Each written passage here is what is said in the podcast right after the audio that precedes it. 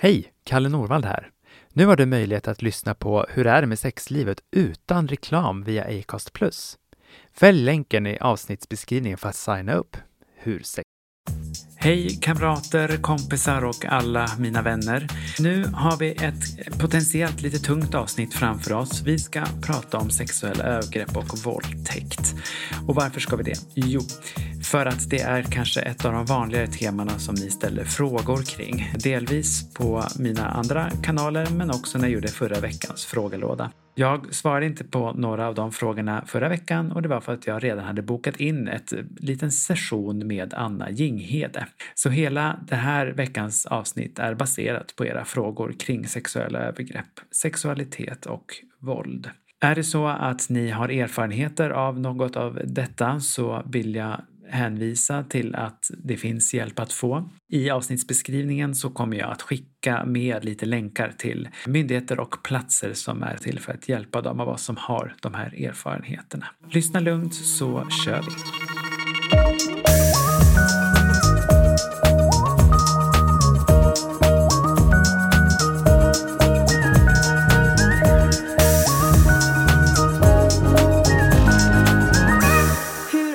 Sexlivet med Kalle Norvald. Om vi börjar med den här första klassiska frågan. Vem är Anna Jinghede? Jag är för närvarande polis, kriminaltekniker i Örebro. Jag har också ett förflutet som tandläkare och rättstandläkare. Jag doktorerar på våld, inom familjärt våld, dels mot barn och dels mot kvinnor som utsätts för våld i relationer. Vad gör jag mer? Jag är författare, jag skriver lite krönikor och jag är mamma. Ungefär så. Ungefär så. Du och jag träffades ju för några år sedan på ett sammanhang där både du och jag skulle föreläsa om relationsvåld. Där jag Stämmer, skulle prata vi var ju om... ute på en liten miniturné ju. Ja, om du det var minns. vi. Ja, absolut. Jag kommer ihåg att det var becksvart ute och att vi var sugna på pizza på kvällen. Ja, men vi hade ju lite olika perspektiv. Jag vill minnas att du pratade främst sexuellt våld, sexualiserat våld. Jag pratade fysiskt och psykiskt våld mest tror jag. Precis. Och det var ju då för vårdpersonal. Men jag minns att jag tyckte det var så härligt för att när vi träffades och fick tillsammans dela vår kunskap så var det lite som att vi jackade i så himla snyggt. Det var Mm. som ett pussel nästan. Mm, verkligen så. Även fast det här är ett väldigt tungt ämne så är det ett väldigt viktigt ämne. Jag har ju jobbat med sexuella övergrepp och sexuellt våld väldigt, väldigt länge på ett eller annat sätt och du har jobbat med våld också väldigt länge på olika perspektiv. Jag märker väldigt ofta när jag har små eh, frågelådor på Instagram eller när jag ber lyssnare till den här podden att skicka in frågor så är det ofta frågor om sexuellt våld och hur man delvis ska veta vad det är för något och hur man kan göra för att hantera det efteråt. Liksom. Om vi börjar liksom i polissidan, hur skulle du definiera ett sexuellt övergrepp? Vi behöver först bena ut lite begrepp. För att när man pratar om sexuella övergrepp så menar nog, tror jag, de flesta egentligen alla typer av eh, sexuella handlingar som sker mot någons vilja. Och termen sexuella övergrepp används ofta liksom som ett paraplybegrepp likt sexuellt våld eller sexualbrott. Men egentligen så är ju sexuellt övergrepp en juridisk term idag för en viss typ då av sexualbrott som numera ersätter ett brott som förr kallades sexuellt tvång.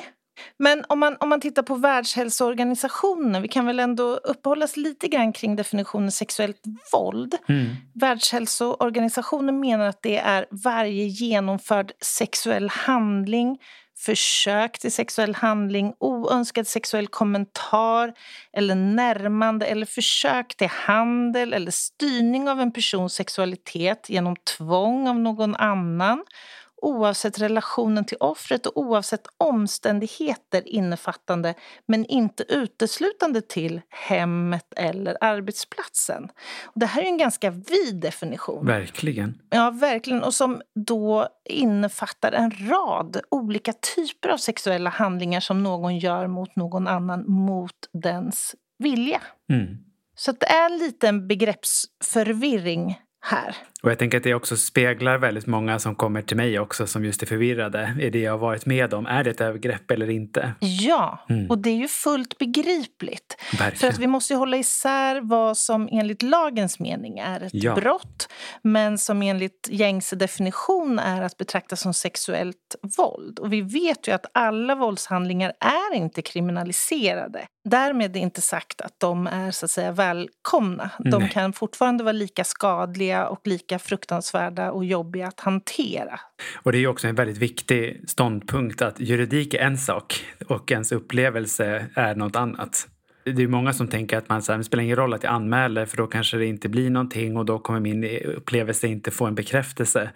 Men jag tänker mm. bara att du går med upplevelsen är en bekräftelse. Verkligen. Och låt oss inte heller glömma att det inte bara handlar om rent fysiska handlingar som man utsätts för. Nej. Det kan det ju handla om. Men det kan också handla om att tvinga någon att göra någonting, till exempel på nätet, att tvinga någon att sexuellt posera eller att onanera framför en annan person eller Alltså det här är ett stort fält som inrymmer en massa olika handlingar som har den gemensamma nämnaren att det anspeglar på någon form av sexuell liksom, handling. Jag tänker att det är just den här frånvaron av vilja eller samtycke är väl det som också är nyckeln här. Verkligen. Och jag skulle säga att just den aspekten är ju någonting som faktiskt också har belysts eh, och vad ska man säga, som man har förstärkt mm. juridiskt sett. Alltså sexualbrottslagstiftningen har ju successivt skärpts och det mm. speglar väl att vi har eh, förändrat vår syn på allvarlighetsgraden av detta. Mm. Vi har ju en ny lag sedan 2018 som betonar att sex ska vara frivilligt. Och den som har samlag med någon som inte deltar av fri vilja kan dömas för våldtäkt.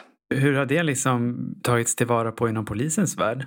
Ja, jättebra fråga. Jag skulle säga att det jag ser är väl till viss del en ovana att hantera det nya brottet. Att det är lite trevande att, så att säga, orientera sig i den här nya lagstiftningen. Alltså det ställer högre krav ju på utredare och på förundersökningsledare att faktiskt försöka bena ut. Mm. Fanns det ett samtycke? Eller har den här misstänkta personen betett sig oaktsamt? Har man inte försäkrat sig om att den här mannen eller kvinnan faktiskt velat ha samlag? Jag tänker att det är en inkörningsfas. Vi måste lära oss mer om fenomenet. Vi måste lära oss att hantera och bemöta de här människorna som utsätts för våldet för att bli riktigt vassa på det. Och jag hoppas verkligen att vi kommer bli det och fånga upp fler.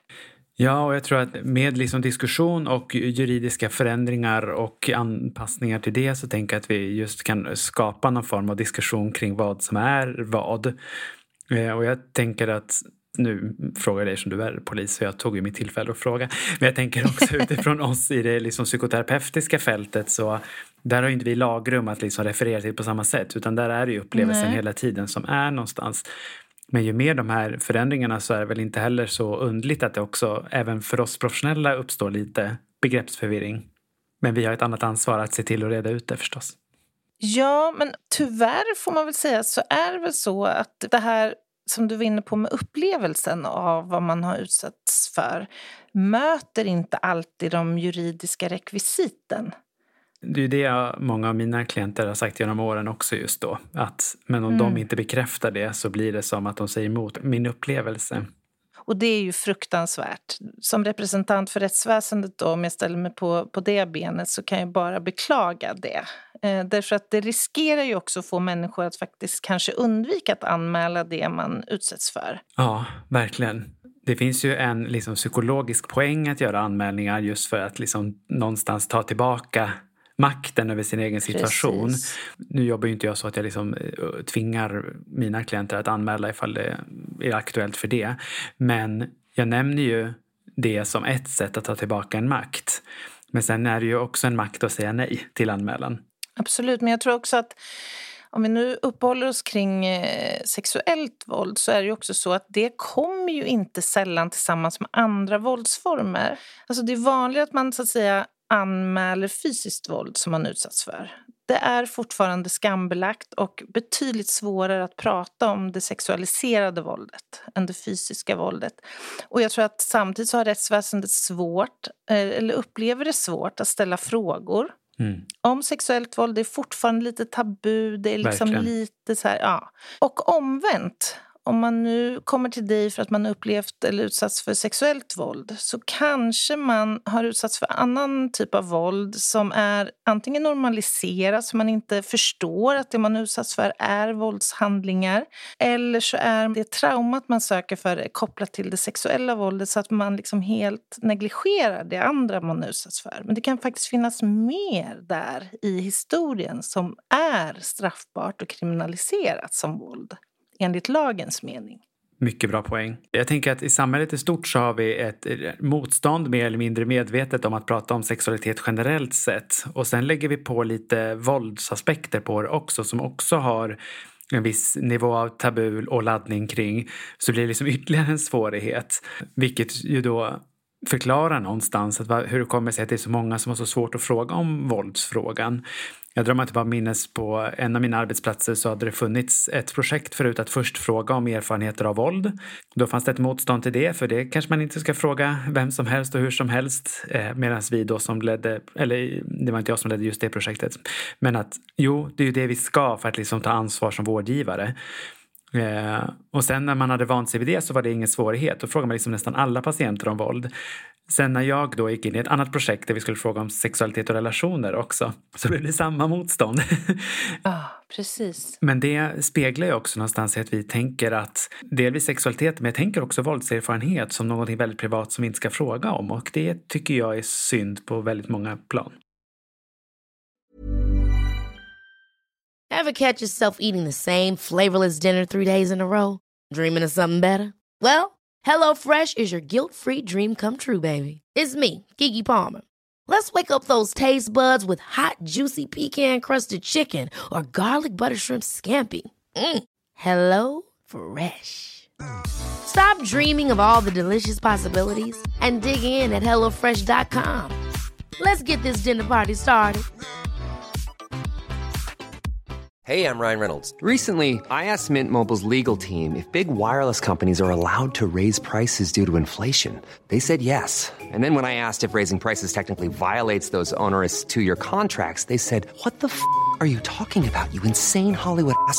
So to recap, we're cutting the price of Mint Unlimited from $30 a month to just $15 a month. Give it a try at mintmobile.com slash switch. $45 up front for three months plus taxes and fees. Promo for new customers for limited time. Unlimited more than 40 gigabytes per month. Slows. Full terms at mintmobile.com. There's never been a faster or easier way to start your weight loss journey than with plush care. PlushCare accepts most insurance plans and gives you online access to board-certified physicians who can prescribe FDA-approved weight loss medications like Wigovi and Zepbound for those who qualify. Take charge of your health and speak with a board-certified physician about a weight loss plan that's right for you. Get started today at plushcare.com slash weight loss. That's plushcare.com slash weight loss. plushcare.com slash weight loss. I grund och botten så handlar väl det här om, om jag nu pratar om yrkesverksammas förutsättningar, så handlar yeah. det väl om att uppbringa en kunskap om vad våldsutsatthet faktiskt innebär om vi pratar om relationsvåldets natur, ja. både det som sker i heterosexuella som i homosexuellas relationer, så, så handlar det ju sällan om en enstaka våldsform. Faktum är att många utsätts för så kallad polyviktimisering där det sexuella våldet är en del men där också det psykiska, och det fysiska, och det materiella och det ekonomiska och så vidare våldet är andra centrala delar. Och för att vi ska kunna närma oss frågan så måste vi förstå våldets natur. Vad handlar det här om? Varför har vi lättare att prata om vissa saker än, än, andra saker? Varför söker vi inte för det mest kanske akuta symptomet eller det mest akuta traumat utan vi söker för det mindre liksom, akuta? När söker vi hjälp? När söker vi vården? Ja, slänger sig bara tillbaka till en av dina powerpoints. Det kanske säger någonting om min personlighet. Det var en jätte, jättestudie ju som hade kollat på jättemånga studier just kring så här, vad kan relationsvåld liksom leda till i långa loppet? Mm. Då kopplat, för konsekvenser. Precis, för varje individ. Och då var det uppdelat på fysisk hälsa, psykisk hälsa, sexuell hälsa och social hälsa vill jag minnas. Och det var ju inte bara en sak va? Eh, utan den här första bilden du visade det var ju ett jätteträd. alltså det var ju som att man hade släktforskat på liksom en kunglig familj, ja. vad många grenar det var på. Allt från liksom ökad risk för diabetes och njursvikt till ja. uteslutning i sociala sammanhang till all form av psykisk ohälsa, ökad risk för sexuellt överförbara infektioner och oönskade graviditeter. Mm. Det var ju så många saker som vi ju inte vill att människor ska få.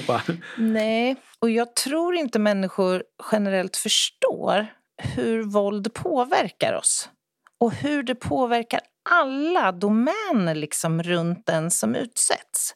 Nu pratar vi om specifikt det sexuella våldet och hur det såklart påverkar den sexuella hälsan. Men sexuellt våld påverkar även vår psykiska hälsa och vår fysiska hälsa eller somatiska hälsa och vårt sociala liv och liksom alla domäner mm. runt om oss. Mm.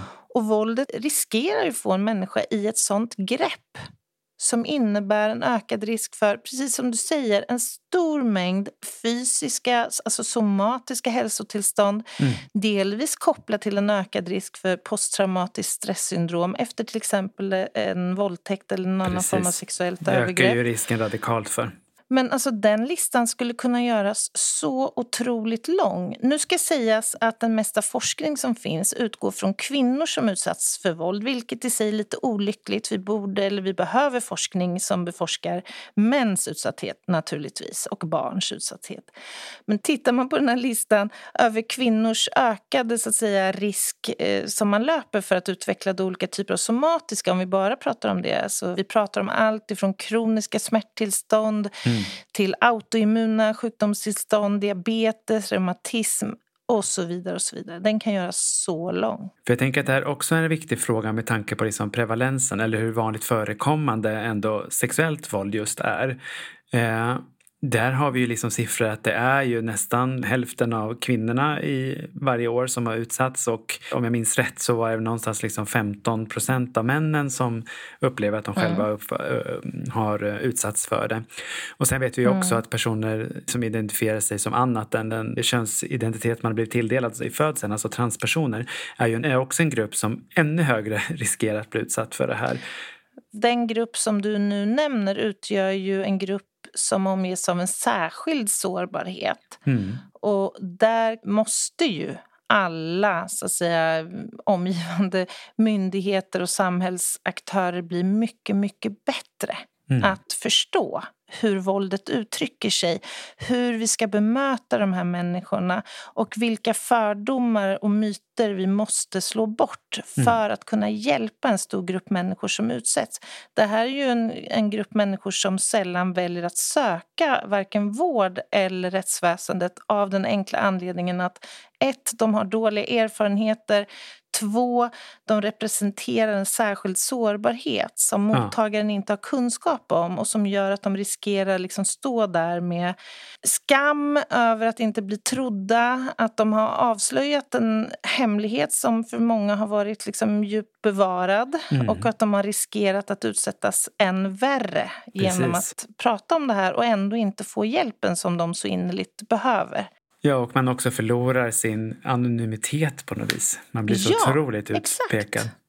Det är ett enormt steg. Och det här tycker jag är viktigt det du säger, Kalle. Att jag tror inte att man generellt förstår vad det innebär för en utsatt person alldeles oavsett utsätts för det fysiska våldet eller sexuella eller någon annan våldsform. Vad det innebär att ta steget att faktiskt berätta berätta för någon annan utomstående om vad man utsätts för. Precis. Tittar vi på kvinnor som utsätts för våld i nära relationer så ser vi att man vanligen slår larm i ett akut skede först när du upplever hotet som så allvarsamt så att du fruktar för ditt liv mm. eller för en närståendes liv. Det säger en del om så att säga Digniteten, absolut. Så att, eh, jag brukar prata så här när jag är ute och, och pratar både för poliskollegor och sjukvårdspersonal och andra. Att mm. Om du får kännedom om en patient eller en, en allmänhet, om man får uttrycka sig så, någon som kontaktar polis med anledning av våldsutsatthet, då ska du se det som en möjlighet att faktiskt hjälpa en annan människa, att få bukt på att avbryta en liksom, våldsspiral. Det är en möjlighet. de allra flesta fallen kommer vi aldrig få kännedom av. Nej. Varken som representanter för vården eller för rättsväsendet. Vi pratade ju om att forskningen som är gjord är i huvudsak just på kvinnliga respondenter eller informanter. Mm, Jag tänker på mm. Brottsförebyggande rådet här i Sverige som ju menar att eh, sexuella övergrepp eller sexualbrott mot gruppen män är det brottet som har i särklass det största mörkertalet av alla brott. Och det tänker jag också säger någonting. Jag var ju, ja det vet ju du, men mina lyssnare kanske inte vet. Jag var ju med och var, startade akutmottagning för våldtagna på Södersjukhuset i Stockholm. Jag var projektledare för den psykosociala uppföljningen där. Och när vi startade där oktober 2015 så fick vi väldigt mycket medial uppmärksamhet. Felaktigt rapporterades det som att vi var den första mottagningen för våldtagna. Det var vi inte. Delvis hade den ju funnits tio år innan men nu breddade vi patientgruppen och tar emot alla oavsett kön. Och när den mediala uppmärksamheten kom så fick ju både jag och de andra projektledarna alltså som var läkare då, som hade det medicinska ansvaret, vi fick ju jättemycket mejl av gruppen män och transpersoner, eh, nu kan ju transpersoner vara män också, men som just beskrev att jo, men nu när ni finns så blir det också en så viktig signal på att min upplevelse också är legitim och betyder något. För det är det som jag tänker också blir ska man säga, en utmaning i när vi just könskodar sexuella övergrepp till något som bara kvinnor utstår för. Nu vet vi både du och jag att rent forskningsmässigt, ja det är ju fler kvinnor rent procentuellt än andra grupper som blir utsatta. Men det betyder inte att vi ska blunda för andra tänker jag. Absolut inte. Och precis som du säger, vi känner ju till att det här är brott som omges av enorma mörkertal. Ja. Och hur stort det är, det vet vi ju inte. Vi kan bara utgå från att det vi får kännedom om är toppen på det så kallade isberget. Jag tror att vi behöver jobba med den frågan på flera sätt. Vi behöver Ja. öka vår kunskap, vi behöver jobba med bemötandefrågor, attitydfrågor, vi behöver nå ut till grupperna. Ja. Eh, Uppmuntra att anmäla och att söka hjälp. Men det är ett eh, enormt arbete som krävs för att lyckas Verkligen. med det. En av mina följare på Instagram skrev till mig för ett tag sedan och frågade hur går det till när man polisanmäler ett sexuellt övergrepp? Hur skulle du beskriva den processen? Om det är fråga om ett, eh, så att säga, ett eh, färskt övergrepp, låt säga en våldtäkt, så handlar det ju om att polisen måste ju utgå från att eh, det här brottet måste bevisas på något sätt. Det är Ja. liksom utgångspunkten för att i ett senare skede kunna väcka åtal.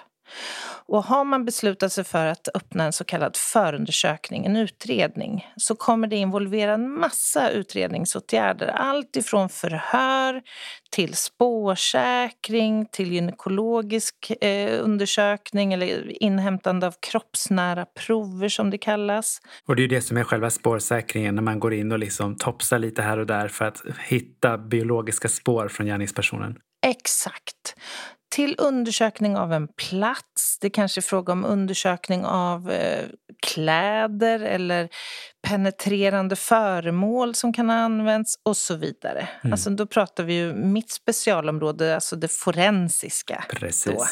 Men om man ska ta det i någon slags ordningsfull så om man nu anmäler sitt, det här brottet som man utsatts för så kommer man ju då först att bli förhörd. Man kommer för att lämna en berättelse, en beskrivning över vad som har hänt. Kanske finns det en person som kan namnges såsom misstänkt för det här brottet. En förundersökningsledare kommer bedöma om det föreligger gripande skäl av den här personen. Och är det så att en patrull till och med kommer ut till en adress, att man ringer i färsk gärning så att säga, när det här precis har skett, så kanske en person kommer att gripas direkt på platsen. Sen kommer man ju då Dels så ska den här spårsäkringen är central men man kommer också erbjudas naturligtvis stöd och man kommer bli hänvisad till sjukvården eller beroende på var i landet det här sker då. På vissa ställen i landet finns det en mottagning för våldtagna där allt det här sker liksom koordinerat, vilket är ju jättebra. Men det finns inte på alla Nej, ställen i, i landet. Så den här rutinen ser lite olika ut. Mm. Och sen, det beror lite på hur förutsättningarna ser ut från början, hur liksom gången blir. Ibland finns det vittnen, oftast finns det inte det och då får man kanske jobba med de spår som man eventuellt har säkrat i samband med undersökningen här på, av personer som är involverade eller på platsen. Man kanske tömmer mobiltelefoner. Har det här föregåtts av någon slags liksom, kontakt innan eller hot eller Mm, någonting mm. annat? Utfallet är varierande kan man säga. Life is full of awesome what ifs, and some not so much, like unexpected medical costs. That's why United Healthcare provides Health Protector Guard fixed indemnity insurance plans to supplement your primary plan and help manage out of pocket costs. Learn more at uh1.com. Ryan Reynolds here from Mint Mobile. With the price of just about everything going up during inflation, we thought we'd bring our prices down. So to help us, we brought in a reverse auctioneer, which is apparently a thing. Mint Mobile unlimited premium wireless. Have to get 30, 30, bit to get 30, bit to get 20, 20, 20, bit to get 20, 20, bit to get 15, 15, 15, 15 just 15 bucks a month. So, Give it a try at mintmobile.com slash switch. $45 upfront for three months plus taxes and fees. Promo rate for new customers for limited time. Unlimited more than 40 gigabytes per month. Slows. Full terms at mintmobile.com. There's never been a faster or easier way to start your weight loss journey than with PlushCare. PlushCare accepts most insurance plans and gives you online access to board-certified physicians who can prescribe FDA-approved weight loss medications like Wigovi and Zepbound for those who qualify. Take charge of your health and speak with a board-certified physician about a weight loss plan that's right for you. Get started today at plushcare.com slash weight loss. That's plushcare.com slash weight loss. plushcare.com slash weight loss. Ja. Får man avbryta anmälan när man vill? Du har alltid rätt att meddela en förundersökningsledare eller en förhörsledare att jag vill inte medverka i den här utredningen. Det är du i din fulla rätt att göra. Jag har full förståelse för de som väljer att göra det. Det finns tusen och en anledningar till att inte vilja fullfölja i en polisutredning. Mm. Däremot så tycker jag att här behöver rättsväsendet bli bättre på att lyfta ansvaret från den som har valt att anmäla en handling, en gärning till brott. Mm. Och inte lägga ansvar på den som har gjort det att bevisa brottet man utsatts för. Utan här måste polisen och rättsvårdande myndigheter bli mycket, mycket bättre på att tidigt försöka säkra upp det här brottet som, som ska ha skett.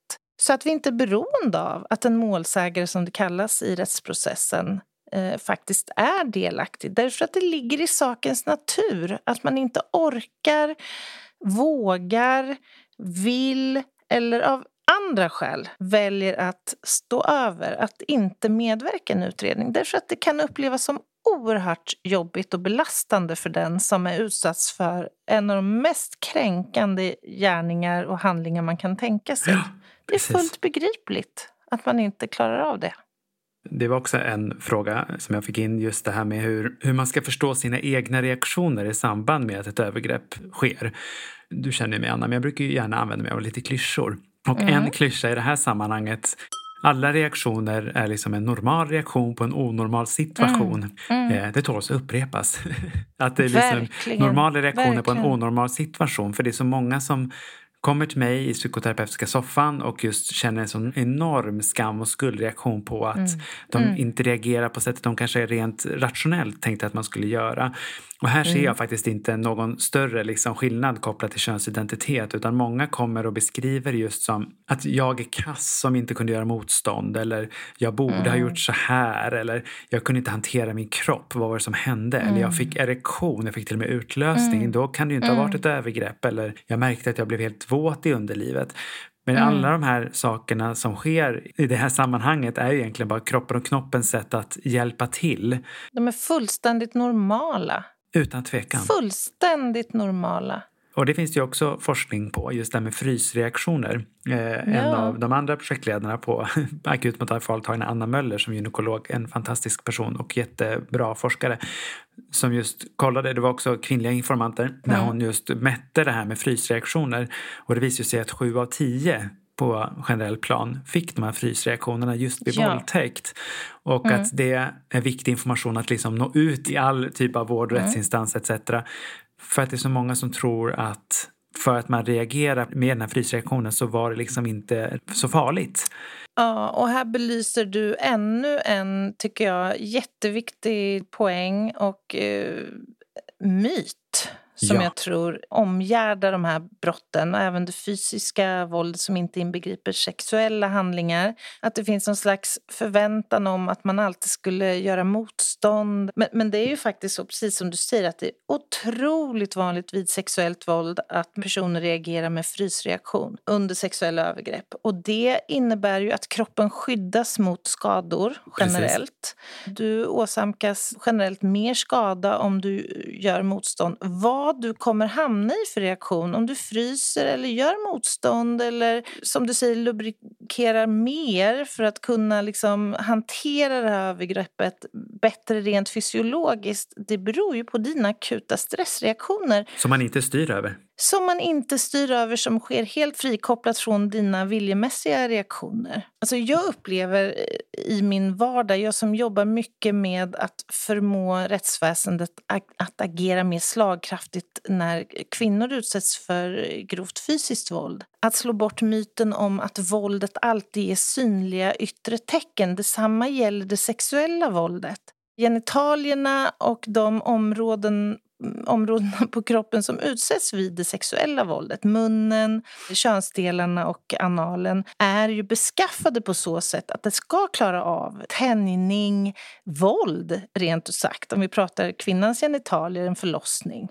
Det innebär att eh, slemhinnor och mjukdelar läker snabbt och är otroligt resistenta för våldet. Verkligen. Och jag har träffat många kvinnor som har utsatts för upprepat sexuellt våld som beskriver att till och med i, i liksom situationer där man utsatts för det här många gånger och man har mer eller mindre en, någon slags förmåga att påverka utfallet att de faktiskt också beskriver att jag bara lät det ske för jag vet att det skadar mig mindre än om jag gör motstånd. Även när du har en möjlighet att göra motstånd så väljer faktiskt kvinnor i alla fall att inte göra det därför att de vet att det kommer skada dem mindre. Och jag tänker också framförallt ifall det, ifall det finns några barn i hushållet samtidigt som övergreppet sker så är det ännu mer så. Tycker jag mig se i alla fall. Jag kan bara instämma. Och det här fäller ju lite krokben för rättsvårdande myndigheter som har att bevisa det här. Om man då å ena sidan har en föreställning om att grovt våld alltid ska ge liksom, synliga yttre tecken, kanske skada och samtidigt har att bevisa våldet. Alltså, jag återkopplar till det jag sa inledningsvis, att här behövs mer kunskap. Man kan utsättas för ett riktigt grovt och allvarligt våld utan att det behöver ge uppenbara synliga yttre skador. Mm. Där kan vi ta strypningsvåldet som ett jättebra exempel. Ja. En form av dödligt våld som inte ger upphov till synliga skador mer än kanske hos 15-20 procent av de som utsätts. Så här behöver vi hitta andra sätt att liksom leda det här gärningen i bevis. Att styrka upp en berättelse som lämnas av någon som faktiskt har vågat anmäla det man har utsatts för. Jag träffar ju många, väldigt många personer med liksom vagina och vulva som har lite dålig relation till sitt kön. Och jag menar, här har vi ju ytterligare liksom så här, men vilken fantastisk del av kroppen som ändå liksom Mm. hanterar det som sker. Nu är jag övertydlig, det är klart vi inte ska liksom påtvinga, men tänk ändå vilken del av kroppen som kan hantera ett provocerat våld på det sättet. För det var ytterligare en fråga från en av mina följare. Just så här, vad, vad finns det för vanligt förekommande konsekvenser av sexuellt våld sen för liksom framtida sexuella aktiviteter och liv? Och det finns ju lite beforskat. Men vad som genomgående syns i forskningsresultat det är ju att det går att komma tillbaka eller komma till en sexualitet där man liksom kan må bra.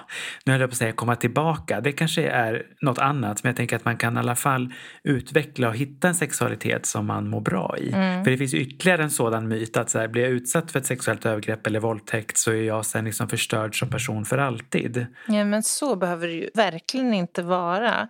Men däremot så skulle jag säga att du är ju hjälpt av att träffa en skicklig terapeut som kan hjälpa dig att bena i vad som är vad. Jag, menar, jag har ju jobbat som tandläkare i ett antal år och jag har träffat patienter som utsatts för sexuella övergrepp under både sin uppväxt och i vuxen ålder. Och i den miljön så triggas ju lätt upplevelsen av att utsättas för det sexuella övergreppet. Det vill säga att du tvingas ner i en behandlingsstol som fälls ner i liggande läge. En eh, tandläkare kommer in i din munhåla med instrument och du har inte kontroll över din kropp eller det som sker. Och jag tänker att mycket av den terapeutiska behandlingen handlar ju om att förebygga upplevelsen av eh, övergreppet i nya situationer som du kommer att eh, uppleva. Oavsett det är ett samlag med en person på samtyckesgrund eller i en tandläkarsituation så måste du få instrument att hantera den upplevelsen. Jag var med och skrev en antologi om sexologi för psykologer och psykoterapeuter. Då fick jag eh, den fina äran att skriva just ett kapitel om psykoterapeutisk behandling efter sexuella övergrepp. Och då gjorde jag ju förstås, som vi forskningstöntar gillar att göra, artikelsökningar. och det man kunde se, både utifrån psykodynamisk psykoterapi men också kognitiv beteendeterapi, det var att det fanns ju förstås några som var mer framgångsrika än andra. För det fanns det också flera av mina följare som har beskrivit vid flera omgångar att de varit utsatta för det här och undrar vilken typ av behandling man ska gå. Och det här är ju som all typ av psykoterapeutisk behandling är ju förstås delvis att det ska finnas en motivation, annars blir det lite klurigare. Och sen så ska man gå.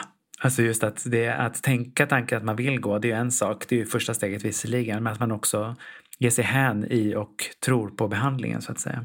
Och så vill jag bara poängtera, för precis som du sa, eh, att hitta en skicklig terapeut, psykoterapeut, eh, ja, det visar ju också jättemycket forskning på just psykoterapi oavsett vad det handlar om.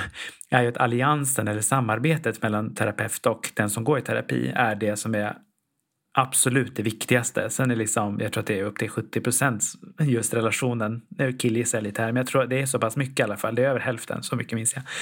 Och att själva metodiken egentligen bara är någon liten del av tårtan. Men vad den här artikelsökningen i alla fall visade, eh, om vi börjar med de psykodynamiska psykoterapierna, så eh, visade det sig att EMDR var en väldigt framgångsrik terapiform. Och det är ju engelsk förkortning som står för Ive Movement Desensitization and Reprocessing. Mm. Reprocessing. Titta, gud, kanske ska gå engelska kurser istället för att eh, studera psykoterapi. Och det här är ju en väldigt spännande terapiform där man inte riktigt vet varför den funkar, men att den funkar men via ögonrörelserna eh, som man ju gör hos då en psykoterapeut som är vidareutbildad i den här terapiformen så hjälper man hjärnan och liksom återhämtningsprocessen via ögonrörelserna att liksom trigga igång det och då går man igenom den traumatiska händelsen på lite olika sätt. Jag har inte den här utbildningen så jag kan inte detaljerna. Mm. Men att det är en fantastisk terapiform i alla fall. Ytterligare en psykodynamisk psykoterapiform kallas för intensiv dynamisk korttidsterapi eller förkortas ISTDP. Eh, och då går man ju på känslan eh, och jobbar väldigt mm. hårt på just känslan av exempelvis skam. Och så jobbar man väldigt mycket mm. kring skammet, kring övergreppen för just att liksom avdramatisera själva skammen för att förstå vart mm. ansvaret faktiskt ligger, vilket ju är hos gärningspersonen eller personerna. Om vi sen switchar över till kognitiv beteendeterapi så finns det en terapiform som på engelska heter prolonged exposure eller på svenska kallar man det för emotionell bearbetning. Det här har man sett är en väldigt effektiv metod också för posttraumatiskt stresssyndrom. Då går man ju igenom då hela övergreppet eller våldtäkten i det här fallet utan att försöka liksom lämna luckorna som luckor. Utan mm. man går in och mm. försöker verkligen A, B, mm. C, D, E och just upplever och exponeras för den känslan som uppstår. På ett kontrollerat form förstås. Och sen såg man faktiskt att det som kanske pratas lite illa om generellt sett i folkmun, men man såg faktiskt att mindfulness också var en effektiv metod. Mm -hmm. eh, nu botar mm. inte mindfulness liksom depression och PTSD, tåls verkligen poängtera. Men man märker på vissa studier att om man har en erfarenhet av att ens kropp inte gör som man vill, eh, mm. Exempelvis mm. kanske en frysreaktion eller att man lubricerar eller får erektion i samband med en våldtäkt. Eh, men om man tillåter sig själv vara i sin kropp utan att värdera hur kroppen är just nu och just nu och just nu så ser man att obehaget i relation till kroppen faktiskt sjunker. Det där tror jag är jätte, jätteviktigt. Jag har ju träffat eh, patienter inom tandvård som har kommit från olika psykoterapeutiska enheter och där jag har sett eh, en gemensam sak och det är att man har utvecklat ett neglekt för, i det här fallet, sin munhåla.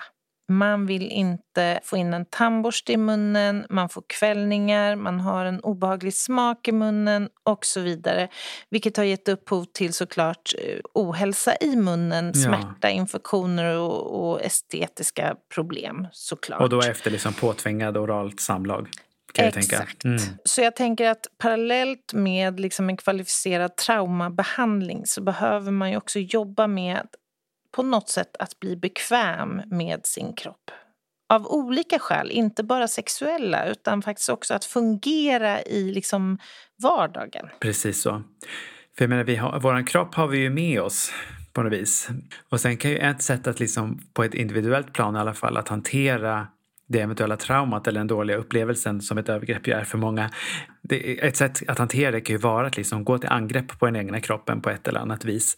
Att liksom inte tillåta sig själv borsta tänderna exempelvis. För vem är jag att vara värd fina hela tänder?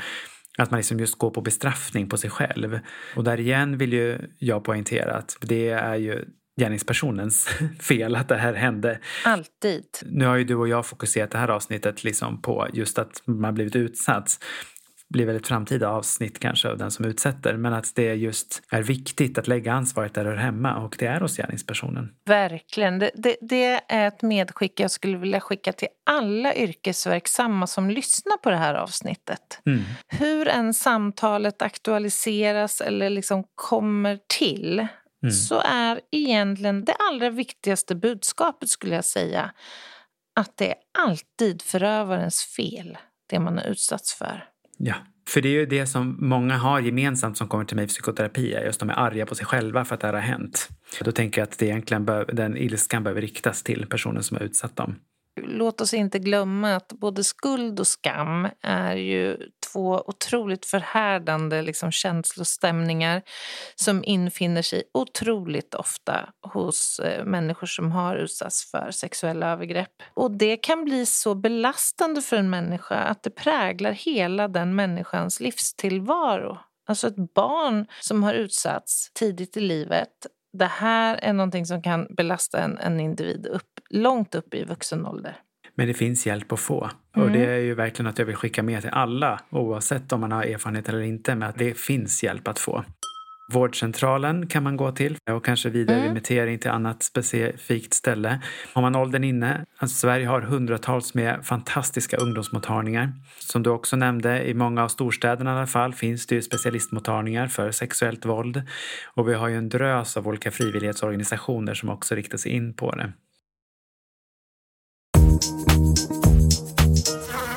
Du har ju väldigt många strängar på din lyra, Anna. Om vi börjar med du som tandläkare. Vad tänker du att dina tandläkarkollegor skulle kunna tänka på vid undersökningar? Generellt kopplat till just sexuellt våld och tandläkeriet.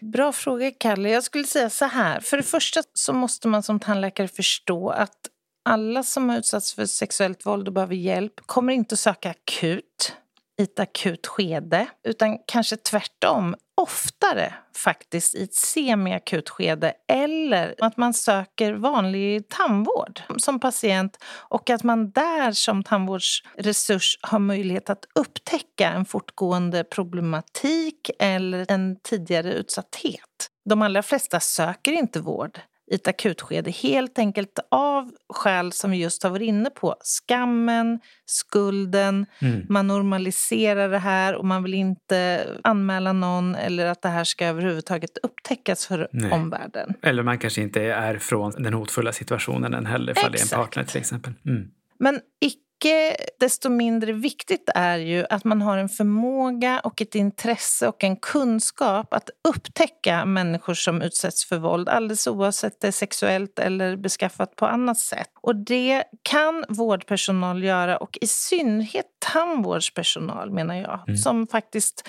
har en möjlighet att överblicka hela kroppen men specifikt har kunskap om munhålan som är extremt utsatt både vid sexuellt våld och vid andra Och våldsformer. fysiskt våld, precis. Så kunskap om hur våldet yttrar sig skulle jag säga är jätteviktigt för tandvårdsteamet. Och också en förståelse om att våldet kan yttra sig på så många olika sätt. Det kan handla om fysiska iakttagelser, skador av olika slag men också beteendemässiga signaler. Mm. En patient som uppvisar en extrem tandvårdsrädsla, där måste man fråga varför upplever du det så obehagligt att komma till mig idag? Att försöka liksom nå patienten och våga skrapa lite på ytan. Det är det som vi psykoterapeuter kallar för nyfiket utforskande. Ah, bra begrepp, Kalle. Ja. Vårdpersonal är vana och tandvårdspersonal mm. är vana att ställa frågor om psykisk ohälsa, om blodsmitta och allt möjligt.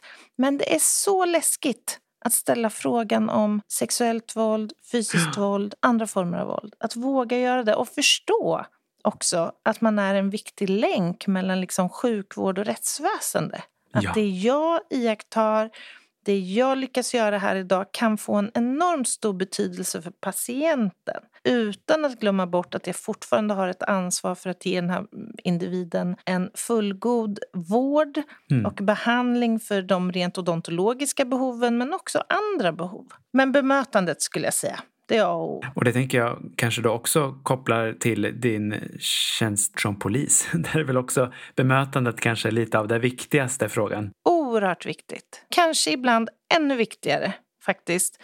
För i tandvården så träffar ju vårdpersonal människor som aktivt själva har sökt man har faktiskt bokat en tid för att man har ett behov och man kanske vill berätta det här. Ja. Men när det gäller polisen så kanske det är att man i ett akut skede får kännedom om det här. Det kan vara en granne som har ringt, det kan vara någon annan som har ringt. Och oavsett vad man möter så kommer bemötandet fälla avgörandet för utgången skulle jag säga. Och du som doktorand då? Vad skulle vi kunna säga det här med att forska på våld? Ja, men det är ju ett forskningsområde som behöver påfyllning skulle jag säga på en massa olika sätt. Vi var ju inne lite grann på det här med utsatta grupper.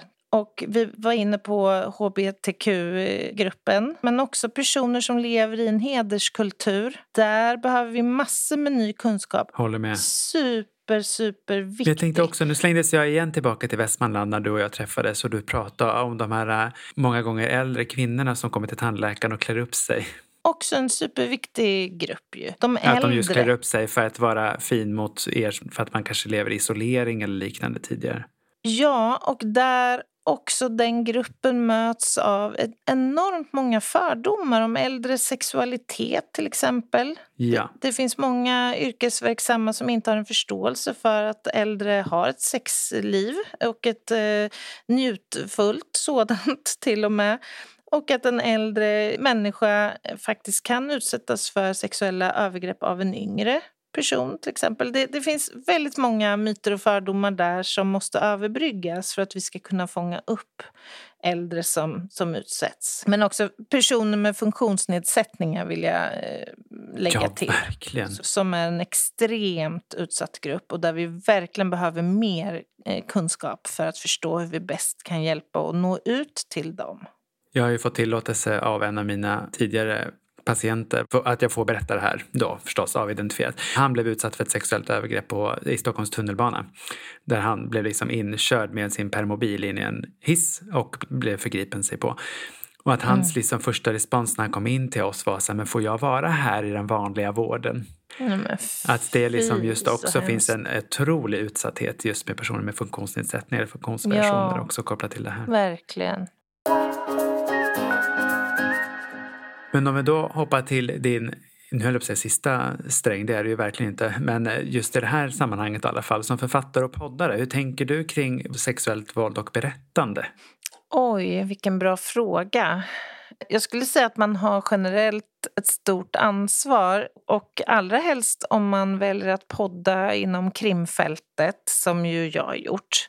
Alltså, vi har ju som utgångspunkt i vår podd att faktiskt förhålla oss eh, någorlunda faktakorrekt och återge liksom, rättsliga fenomen eh, kunskapsbaserat helt enkelt. Vi fördjupar oss inte i, i rättsfall och så utan vi vill försöka skildra rättsfenomen på en kunskapsmässig grund. Och där tycker jag att vi har ett ansvar faktiskt att återge. När vi gör ett avsnitt om sexuellt våld så behöver vi prata om saken för vad saken är snarare än att så att säga försköna verkligheten för att tilltala eventuellt fler lyssnare. För att det, det, är en viktig plattform man har och därmed också ett viktigt ansvar man har. Och också bidra till kanske att slå hål på en del myter och fördomar som finns. Att försöka bidra till kunskapsspridning för vissa yrkesgrupper som behöver lära sig mer ett stort hinder för yrkesverksamma och alldeles oavsett man är verksam inom det polisiära, socialtjänsten, tandvården eller sjukvården eller vad det nu än må vara.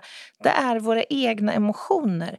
Vi tycker det är så förbannat läskigt att prata om det här och allra helst det som sker i människors sovrum. Liksom. Det sexuella våldet är det mest laddade att prata om och där måste vi bidra. Alla som har någon slags offentlig plattform eller ansvar på det sättet. Bidra till kunskapshöjning. Jag skulle bara vilja skicka med några saker till lyssnarna som kanske har erfarenheter av sexuellt våld. Bara några tips på vägen så här avslutningsvis. Eh, märker man att man har det här självbestraffandet av sin kropp som du och Anna också exemplifierade med hjälp av munhålan till exempel. Köp en duschtvål som du tycker luktar väldigt, väldigt gott som då uppmuntrar dig att duscha. Men också att du tar på din egen kropp, inte i sexuellt syfte, utan bara liksom tvålar in dig för att få röra vid kroppen. Då kan man märka att man i alla fall får tillbaka en relation till sin egen kropp. I och med att sexualiteten alltid startar från sig själv så tänker jag att det är viktigt att också få tillbaka en relation till sin egen kropp. Mm. Och det här är ju en övning som jag brukar ge just inspirerat av mindfulness. Att man får en kontakt med sin kropp just nu. Utan att man behöver nödvändigtvis ja, värdera den. Eh, sen tänker jag ifall du är också eh, en partner som har en annan partner då, eller flera som har erfarenhet av sexuellt våld så finns det många som hör av sig till mig också och som också hör av sig inför det här som bad om tips hur man skulle kunna stötta sin partner. Mm. Och jag tänker bara att säga det till sin partner är att stötta att jag finns här. Och att uppmuntra sin partner att gå till en bra terapeut och prata om det. Utan att tvinga, för det brukar oftast inte bli så bra, utan uppmuntra. Att just beskriva vad det är som är bra. Kanske tipsa mm. om det här avsnittet eller andra informationskällor kring vad sexual, sexuellt våld kan påverka en för. Får jag skicka med en sak? Mer än gärna. Nej, men glöm inte att de allra flesta sexuella handlingar som sker eller har skett mot din vilja är faktiskt straffbara och bör polisanmälas. Sök stöd hos en vän, en kollega, en partner och gör en polisanmälan. Det kommer att kunna hjälpa dig på kort sikt och på lång sikt. På lång sikt. Sist men inte minst vill jag säga både till dig Anna och till alla som har lyssnat. Fan vad bra ni är. Fantastiska. Tusen tack Anna att du kom och gästade Hur är det med sexlivet? Tack fina Kalle. I avsnittsbeskrivningen så ser ni länkar till en rad olika böcker som vi nämner i avsnittet men också lite länkar till ställen som ni kan höra av er till om ni har erfarenheter av sexuellt våld. Tack så mycket för alla era frågor och tack för att ni har lyssnat den här veckan av Hur är det med sexlivet? Ta hand om er. Puss och kram.